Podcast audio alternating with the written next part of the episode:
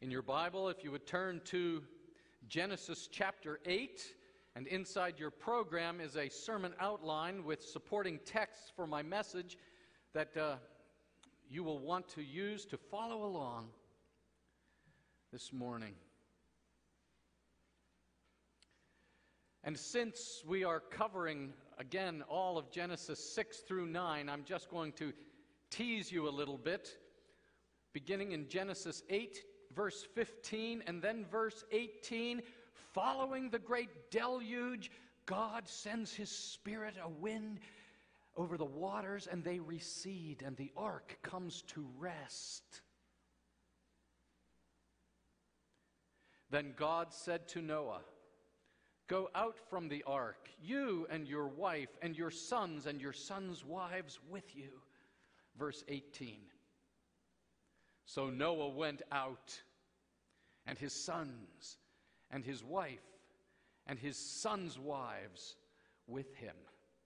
Now, if you turn all the way to the end of the Bible, to 1 Peter chapter 3, verses 20 and 21, or you can see them uh, just down below in your outline.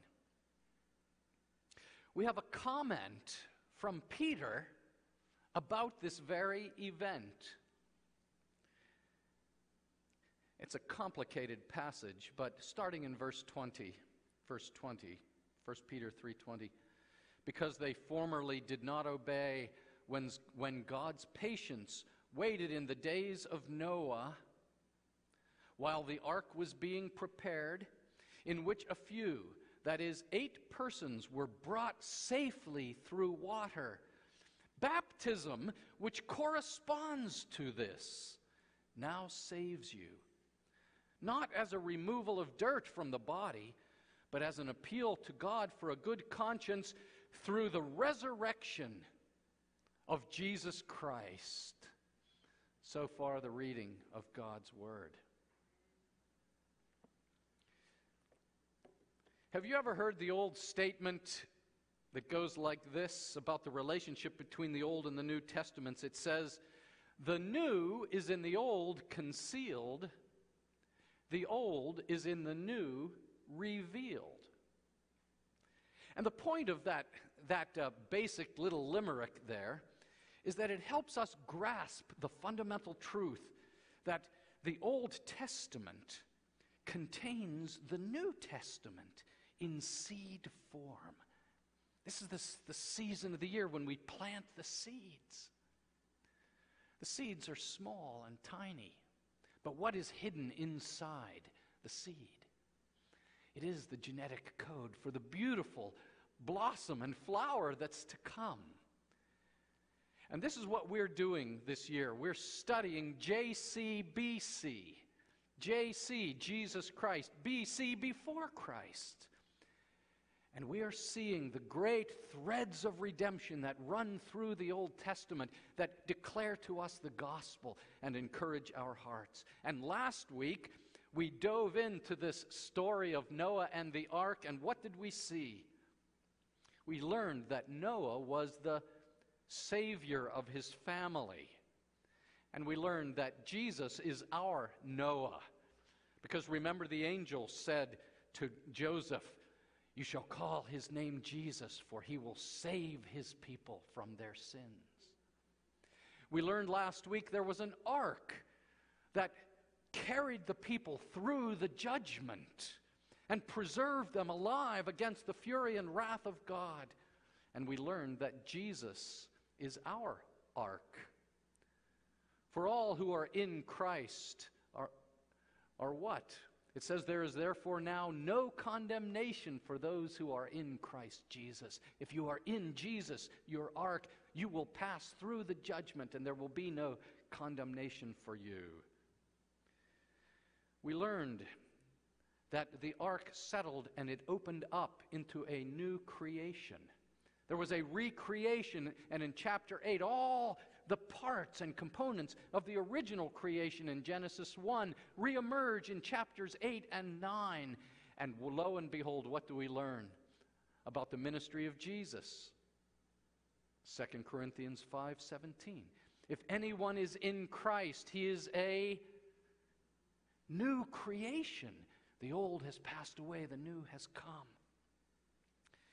And we also saw the sobering and terrible reality in the story of Noah and the ark that there is a judgment day to come, that Christ Jesus himself is the judge of all the earth, and that the story of Noah and the ark is the first great disclosure of that judgment day. And when God intervenes to punish the guilty or to acquit and to preserve others, there is often in the Bible an intrusion of an ordeal. Uh, in, the ancient world, they called it a trial by an ordeal. They didn't have courthouses in those days. And an ordeal would take place. And the wicked would be exposed as guilty and punished. And those upon whom there was favor would endure through the ordeal. And usually in the ancient world, it was an ordeal through water or through fire. And what do we have here? What is the greatest water ordeal of judgment that has ever been recorded? It's found in the pages of Scripture before us. It is the great flood and the judgment of God that has revealed the divine verdict of God upon the wickedness, the violence, and the arrogance of man. God brings this deluge of water to overpower those who are condemned, and yet through that water, He preserves His righteous ones, His elect, His people, and they are brought safely to the other side. But what I didn't focus on last week, and I couldn't move on, is that did you notice? God says, Come out, rise up, leave the ark. And they rise out of the ark as if they are rising from a tomb. So, two simple points, and most of this is just point one. Because as we explore all this, it's very interesting. Again, Scripture interprets Scripture. That's an important rule at the North Shore Community Church. We understand Scripture by uh, seeing the, the old and the new revealed, and the seed in the Old Testament flowers and blossoms. And Peter writes a very complicated passage at the end of 1 Peter chapter 3. And he starts talking about the deluge of the waters of Noah's flood, and then he ties it directly to baptism. Then he ties it not to the water, but to the resurrection of Jesus Christ which he says is the fulfillment of even what the baptism speaks of, which now saves you. So he takes the deluge of the flood, he ties it to, to baptism, and then he ties that to the resurrection of Jesus from the dead. That's in the thread of the passage there. It says, uh, uh let's just work through it. Uh, when God's patience waited in the days of Noah while the ark was being prepared, in which a few, that is, eight persons, were brought safely through water. Now, in verse 21, baptism which corresponds. Now, this is interesting. In, in the Greek language, it's this word antitupon, which means it, baptism is the antitype or the fulfillment. Your English professor would say that means it's the fulfillment. Baptism is the fulfillment of what was pictured in the water deluge. It's a water ordeal. And it now saves you, not like removal of dirt from the body, but through the resurrection of Jesus Christ. And so here he's telling us something very important. He's telling us that in Noah's physical salvation, God carries him through the waters of the flood. That's Genesis 7, verse 7. And these waters, the judgment ordeal, correspond to, or even more importantly, prefigure the waters of baptism and the salvation to which they point as the people who are baptized are raised in the resurrection of Jesus Christ. Now, Peter is not the only person who ties the water of baptism to a great water ordeal. Did you know the Apostle Paul does it too? Really interesting. In 1 Corinthians chapter 10 verse 1, Paul re- is recalling Israel on the day that they had their exodus out of Egypt and they passed through the Red Sea. And so 1 Corinthians 10 1 and 2, Paul says, For I do not want you to be unaware, brothers. That's the nice way of saying pay attention, okay? This must be important. That our fathers were all under the cloud, and all passed through the sea, and all were baptized into Moses in the cloud and in the sea. Isn't that interesting? And both of these are acts of redemptive judgment. Now, listen carefully. Martin Hahn introduced this term to us a couple of weeks ago. You're reading your Bible, and you will come across these acts of judgment, but they are acts of redemptive judgment. Judgment falls on the wicked, but there's redemption for those who are brought through the ordeal. All right? And the Egyptians, well, what happened to them? They are overwhelmed by the water deluge that crushes in upon them. They are immersed by the water. But Israel passes through safely, and they are spared. Just as the wicked were drowned in Noah's flood, but those inside the ark passed through to salvation. Let me ask you have you been baptized? Have your children been baptized? It is important to be baptized. Apparently, to Peter and Paul, they said, This is really important. Not because of the water. He's not saying that the water has any magic in it because the water has no magic. There's not grace in the water. But because it announces that you have died with Christ who took the judgment ordeal on your place, and you have been raised with Christ who is alive. And that's what letters B, C, and D are all about in the outline. If you look at it with me, let me just press right through this. You were buried with him into death, and you walk with him in newness of life. How do you know? Because you were baptized.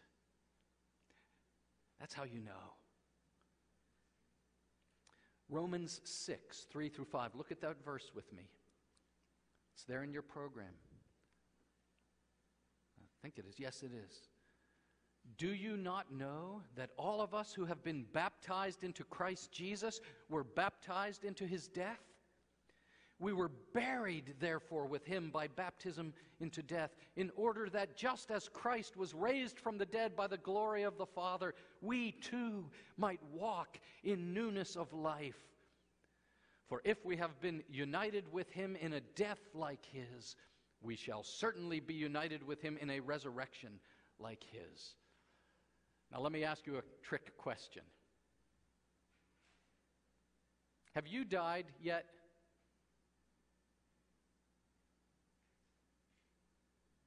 I'm not asking if you had a near death experience, you know, if you flatline on the table and they brought the paddles, you know. I'm not asking about that. I'm talking about the theological reality that Paul writes about in that passage, which says if you are a Christian, you have died. There is a spiritual death. We think of passages in the Bible like uh, we quote it all the time in Galatians 2:20. I have been crucified with Christ, and I no longer live. Now the rest of it goes on to say, Christ lives in me, and the life I live, it's new life. You have died, and you live a new life. He says here, now if we have died with Christ. Or, or I know Christine Enchandia, she's always quoting Colossians 3, verse 3. It says, For you have died, and your life is hidden with Christ in God.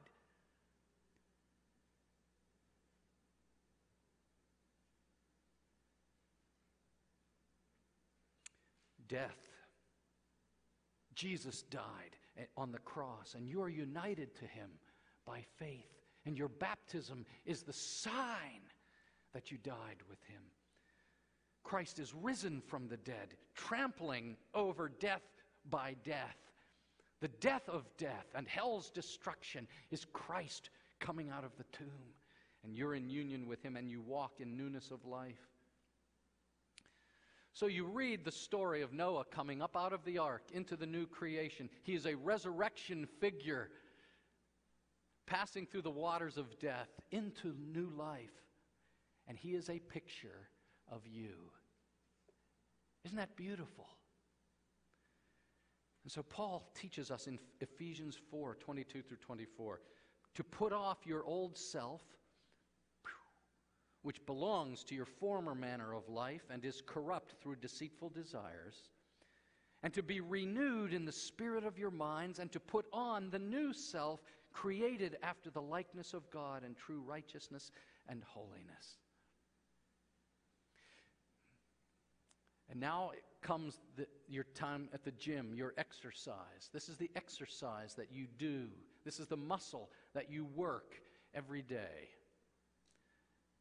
Romans 6, verse 11. You see it there in your program.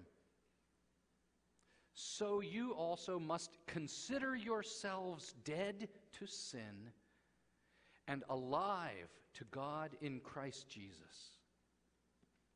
This word consider, this word consider, it's, it's, it is, it sounds too passive.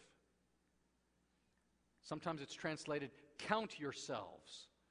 It's to actually, in making, it's to make a mental calculation when temptation comes, when circumstances that are painful come, when sin is beckoning your soul. You're supposed to do a mental calculation according to Romans 6:11. And he says, "Consider yourselves dead to sin but alive to God." And when you're faced with temptation, you're supposed to respond to that temptation like a dead person would. I'm dead to that. Now, some of you remember uh, St. Augustine. Anybody know St. Augustine? He was converted late in life. He was an adult when he was converted. Before he was a Christian, he especially enjoyed his mistresses. Not long after he was converted, he ran into one of his old mistresses. And she, she looks and she says, Augustine, Augustine. He turns from her and he starts to walk away, and she says, Augustine, it is I. And he keeps walking and he says, Yes, I know, but it is no longer I. What did he do, you see? He had stepped out of the ark into the new creation. He was risen from the dead, and he counted himself dead to sin. He considered and did the mental calculation that said, according to my baptism, I died with Christ and I have been raised with Christ. And he keeps walking. Isn't that beautiful?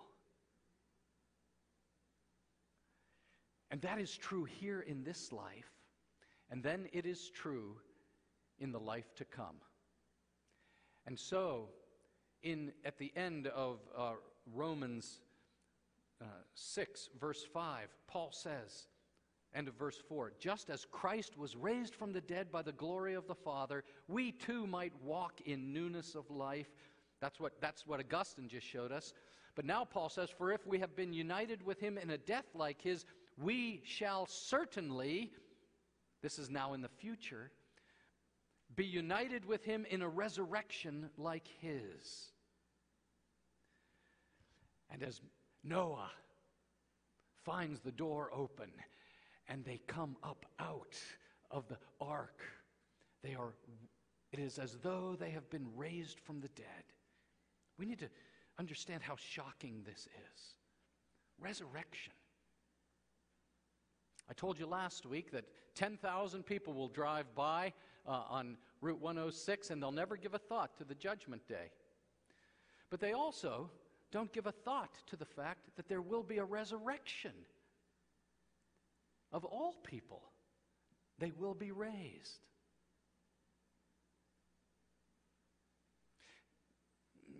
When you die, your loved ones are going to spend a lot of money.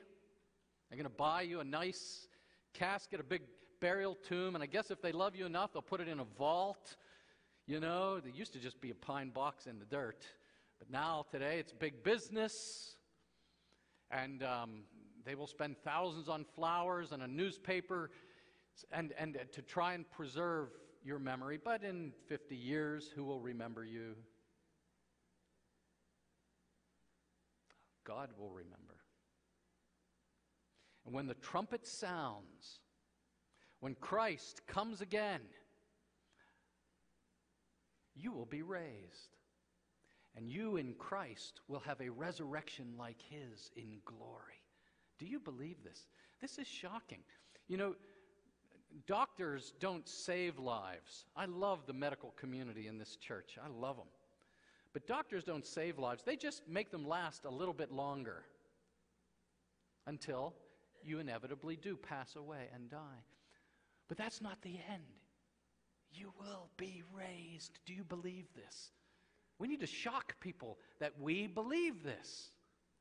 If this is true, I'm not making it up. That, that's why Peter, um, Peter says, You will be raised with the resurrection of Christ. And the passage we read in Isaiah 26, listen to it again.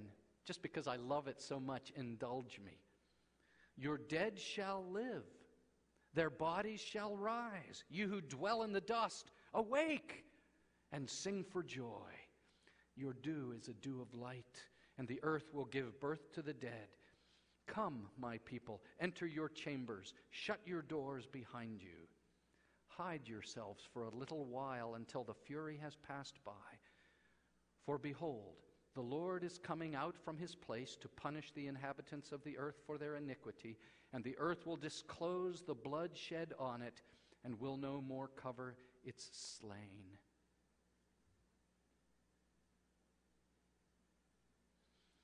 Maybe you're here today and you say, Well, if God is coming to judge me for my sin, what do I do? And the answer is you.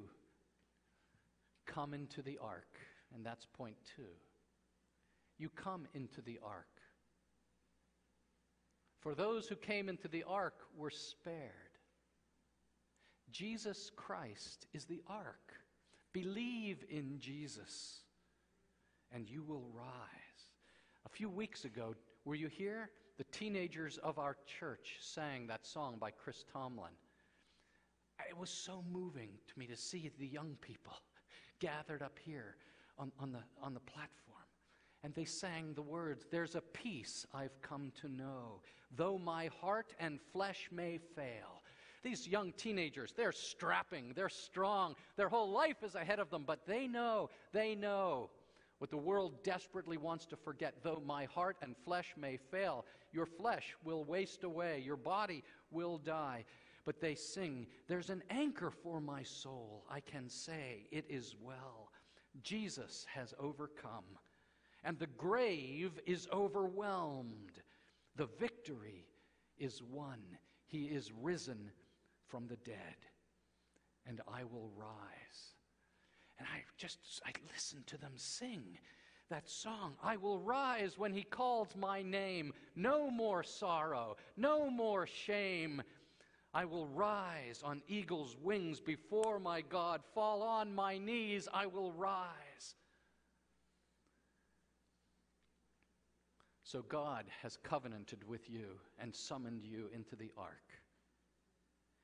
Jesus said on the night he was betrayed, after the bread, he brought the cup, and he said, This cup is the new covenant in my blood, which is shed for many for the remission of sins. God told Noah, I will make a covenant with you, and you shall come into the ark, you, your sons, your wife, and your sons' wives with you. Now, Jesus is the fulfillment, Jesus is the flower. the fulfillment of the great covenant, is the blood of Christ shed for us. And if you have been baptized, we ask that people who take communion be baptized in a, in a true church. Why, why do we insist on that? Why is that important? Because that baptism is the sign of identity with Christ, union with Christ. This is not a game, this is not a ritual.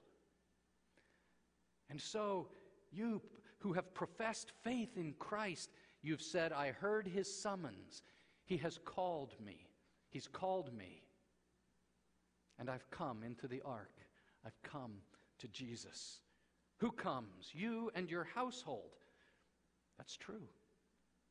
Presbyterians, we rightly believe that the promise is not just to us, but it is to us and to our children and to our children's children.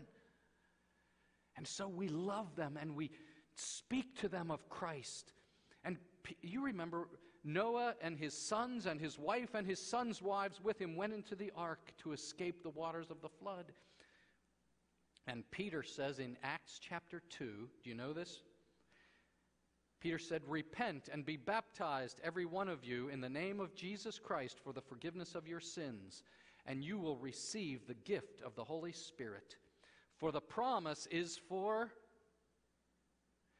you and your children, and for all who are afar off, everyone whom the Lord our God calls to himself. Who were baptized? Believers, our confessional documents say believers and their children. Now, there's an intramural debate that goes on within Christendom. Uh, should we baptize the children or not? We believe it's so interesting on the debate. You can read people who say baptize children, people who say don't baptize children. Both of them usually begin their paragraphs with, and as the scriptures clearly teach, both sides say that. Uh, I have five copies of this little book entitled Jesus Loves the Little Children Why We Baptize Children. It's a very helpful book for those of you who may have questions or reservations about this matter. I believe it gives the biblical basis for why children of believers should be baptized. I'm not talking about pagans christening children, I'm talking about believers in the covenant community putting the sign of the covenant on their children. You can pick up one of these if you like. But I once remember the, heard Robert Godfrey argue that, in fact, the Bible does speak about an infant baptism. Where? And it's in that 1 Corinthians 10 1 and 2 passage, where it says Israel passed through the Red Sea and they were all baptized. The covenant community was baptized. Did that include children? Of course it included children. They were baptized into Moses. And in the book of Acts, we have the household of Stephanas, the household of Cornelius, the household of Lydia, and the most explicit, the Philippian jailer, that their household, they were baptized together. Well, what's the important thing? The important thing is they went into the ark, they believed in Jesus, and the sign of the resurrection, the death and resurrection from the dead, was placed upon them. In the second service, we will pour the water over the heads of, it, of three of the people who are making their profession of faith for the first time. And it is not just that we're wiping a little bit of dirt off of them it signifies that they have come through a water ordeal of judgment, and the floods of death came over them, and they are risen from the dead. Christ has trampled death by his death, and they will rise with him. And so I just ask is there anyone here that's holding back? Is there someone you love that's holding back. Don't hold back. Give yourself to Jesus. Scramble into the ark. What could be more important than this? Come to Jesus And for some of you, some of you, it's the old hymn, softly and tenderly, Jesus is calling. And that's a beautiful way to come to Christ. Softly, he whispers in your heart, It's time. It's time for you to come home. It's time for you to stop fighting, no longer resisting. Come to Jesus and let his love wash over you and fill you. Others of you, others of you, he's shouting. He's bringing circumstances into your life that shake you and they're causing you to know your need of a Savior. Come, come to Him. Why? He is our ark, He is our Noah. He takes us and makes us new. He carries us through the water ordeal of judgment, and He will raise us from the dead. So let's give thanks for all He's done. Let us pray. Oh Lord, so much in this story of Noah and the ark, so many seeds of the gospel. And we thank you for Jesus. We thank you that we are safe, hidden in Christ, that we have died with Christ, crucified with Christ. And we can say with St. Augustine, yes, to sin, we can say, yes, but it is no longer I. For we are made new. We also know, Lord, there will be a day when our body will fail. Even with the best doctors, and we love our doctors, Lord, but even with the best doctors. And when we breathe our last, we trust that it will be with the confidence that this is momentary, temporary. And when you call and the trumpet sounds, we will be raised, safe in Jesus. So thank you, Lord, for all you have done for this church family here. We are so grateful. In Jesus' name, amen.